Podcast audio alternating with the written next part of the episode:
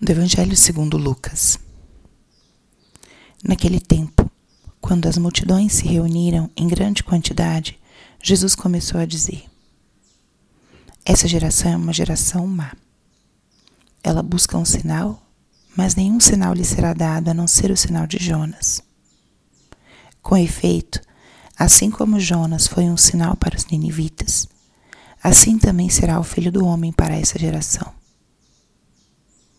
No dia do julgamento, a rainha do sul se levantará juntamente com os homens dessa geração e os condenará.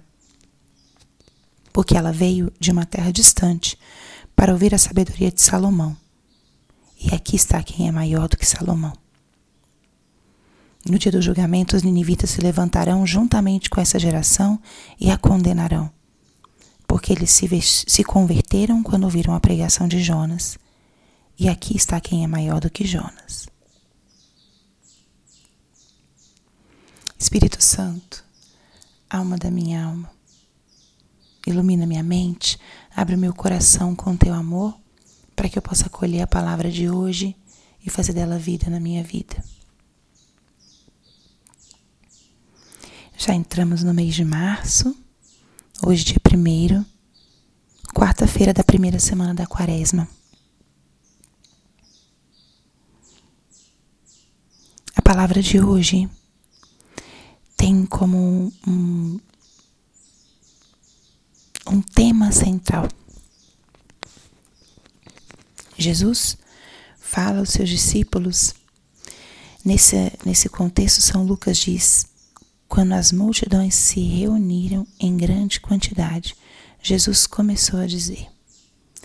É um discurso que Jesus estava dando para muita gente, para muitas pessoas. E o tema central dessa fala de Jesus, eu poderia dizer ou chamar de a comunicação de Deus e a percepção do homem. Jesus fala como as pessoas buscam sinais. E muitas vezes a gente traz esse tema aqui na reflexão.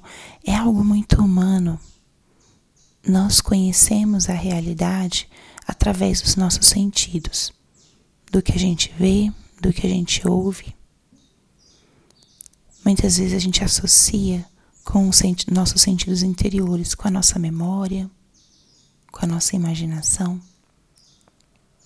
E é assim a forma em que vamos conhecendo a realidade, conectando as experiências que temos. A realidade espiritual, muitas vezes, ela não é visível.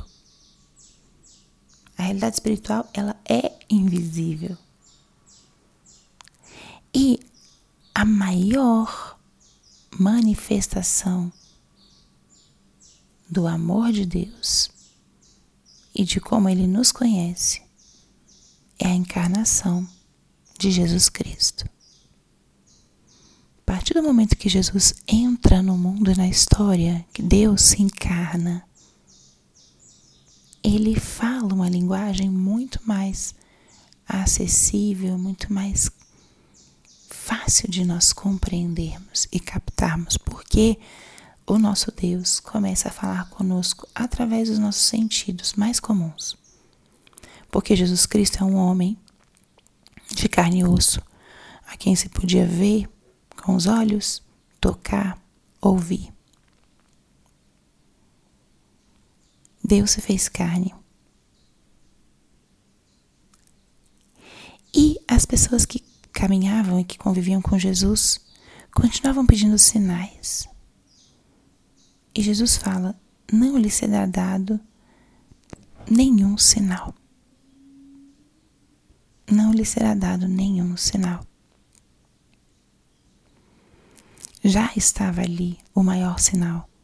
Ele mesmo era o maior sinal. Também no catecismo se fala Jesus Cristo é sacramento do Pai. Esse sinal visível de um Deus invisível. Ele era possível de se ouvir, de se tocar. E as pessoas não percebiam isso, ainda não tinham encontrado em Jesus o Deus, ainda não tinham acreditado percebiam as maravilhas que ele fazia, a autoridade com que ele pregava, ele encantava multidões. Mas as pessoas não conseguiam ver além. Algumas delas, sim, acreditaram, compreenderam, mas muitas delas não. E Jesus volta às situações descritas no Antigo Testamento, né, de como as pessoas iam buscar a sabedoria dos profetas, como acreditavam na sua pregação e se convertiam, e aqueles que estavam ali ao lado dele com o próprio Deus ainda buscavam algo mais. É ou não é isso que acontece nos nossos dias de hoje? Hoje nós temos mais acesso a Jesus Cristo do que as pessoas do seu tempo. Porque Ele quis ficar conosco todos os dias até o fim dos tempos. Ele está conosco na Eucaristia, na Sua palavra. Não preciso caminhar tantos quilômetros, ficar sem alimento para ouvir a pregação desse tal de Jesus. A palavra dele está nas minhas mãos, nas, Santa, nas Sagradas Escrituras. Eu encontro com ele fisicamente na Eucaristia.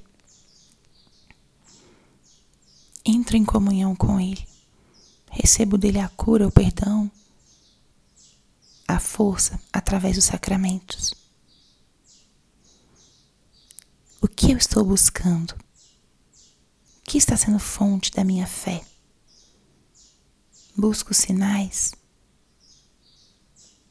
Ou peço a graça de crer na simplicidade? Estamos na primeira semana do nosso percurso quaresmal. Vamos, à luz dessa palavra de hoje, olhar para Cristo Tome um tempo hoje, se você puder. Olhe para Cristo num crucifixo, numa imagem. Se você não está em casa, hoje, né, com os recursos vários, abra no seu celular. Olhe para um Cristo crucificado ou para um rosto de Jesus. Esse é o sinal. Esse é o Cristo que te convida a segui-lo nessa quaresma a caminhar com Ele no deserto. Não busque em outras fontes saciar a sua sede, porque você tem a fonte de água viva. O que você busca?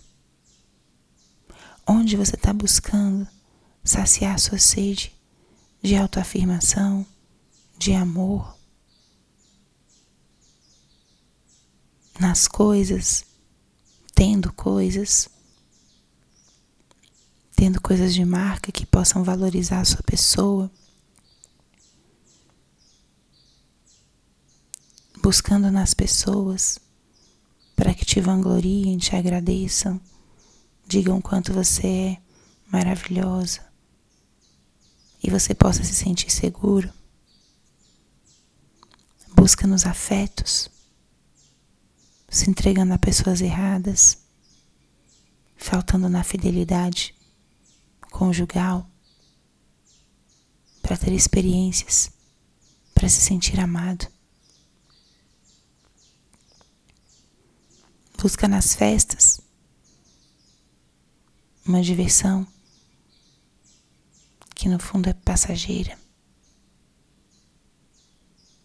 Um reconhecimento, uns olhares uma curtição. Onde está teu coração? Onde vai saciar todos os teus desejos? Quem é a fonte de água viva?